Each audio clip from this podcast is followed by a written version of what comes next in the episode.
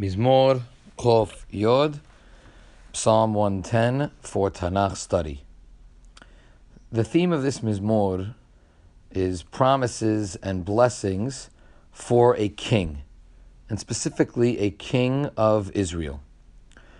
Da'at Mikra points out that there are two major parts to this Mizmor.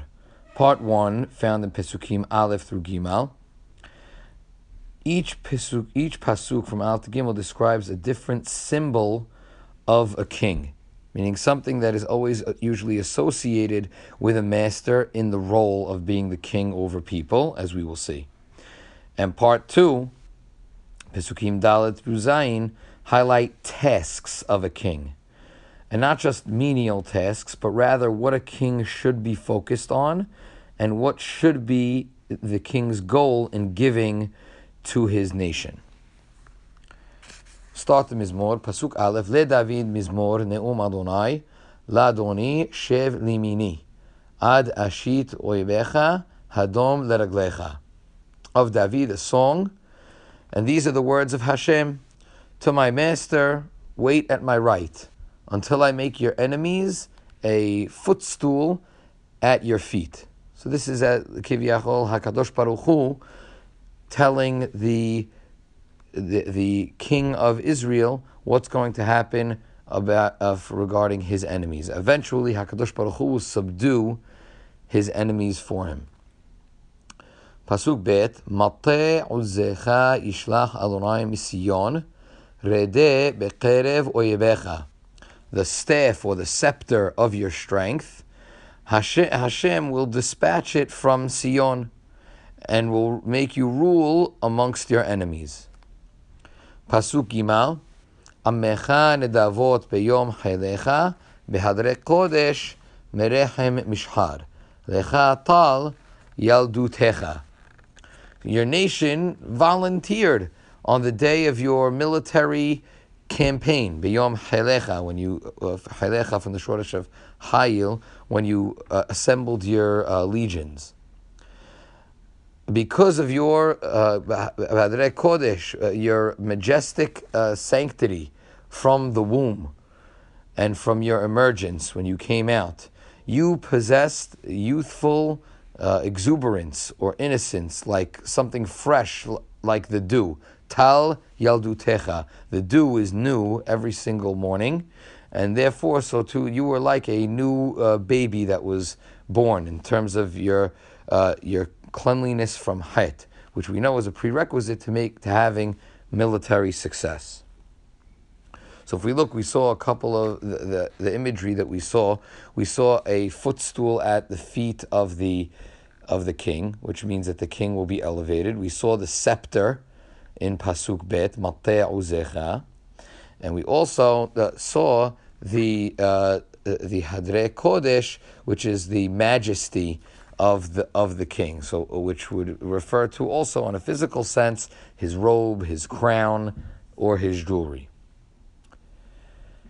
Pasuk Dalet now going into the tasks of the king. Pasuk Dalet Nishba Adonai v'lo yinahem ata chohen le'olam al divrati malki sedek. Hashem has sworn that he will not give up, he won't relent, and you shall be priest forever in accord with Melchizedek's wor- uh, word. Again, Melchizedek from the uh, shoresh of obviously the personality, but Melchizedek meaning a righteous, he's being mentioned here as a righteous ruler, which that is the key to being a king. A person needs to stand for justice and being upright.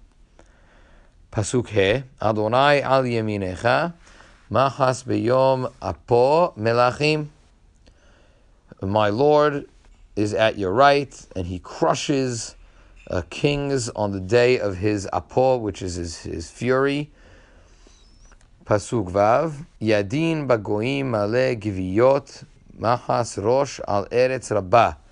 He shall judge the uh, uh, the he's taunting the nations, the corpse filled na- filled nations. That's uh, giviyot, male giviyot, and you're going to conquer them. They're going to be nothing left of these nations. They're just dead bodies and he shall crush the leader of the mighty land. So just before moving on to the final pasuk here in pasuk vav, there's a, there are three ways to understand the um, the phrase of the word Rosh and Rabbah in the statement of Rosh al Eretz Rabbah. Rashi says that Rosh refers to the head of state, alluding to another king, meaning the king of the opposite nation, and specifically of Paro, because according to Rashi, Eretz Rabbah means Egypt, the great land, the greatest empire of the time uh, was, and of all time that the Jews ever conquered, was Egypt. And that the entire statement means that Hashem crushed Egypt, and that was that that Hakadosh Baruch Hu crushed, crushed Egypt. Hakadosh Baruch Hu will bestow the power onto the Israeli king to have such might as to also be able to crush an Egypt. Radak says Rosh is literal to mean skull or head, and Rabbah is just a modifier that modifies Rosh to just mean many. He'll be able to crush a the, the Israeli king spoken about in this Mizmor will be able to crush a, a, a, uh, a nation of many people. And Malbim says no, Rosh also means skull, but Rabbah refers to Rabat, which was the capital city of Ammon. And this is probably was co- composed by David at a time and said to the nation uh, at a time when he was mobilizing militarily against Ammon. Final pasuk, pasuk zayin. Minahal baderech ishteh al ken yarim rosh. From a river along the way he shall drink. Therefore he may proudly, uh, proudly lift up, uh, uh lift up his head. And this refers to the uh, ultimate victory when a, when a soldier can finally put down his weapons and drink uh, victoriously from the river in a relaxed state.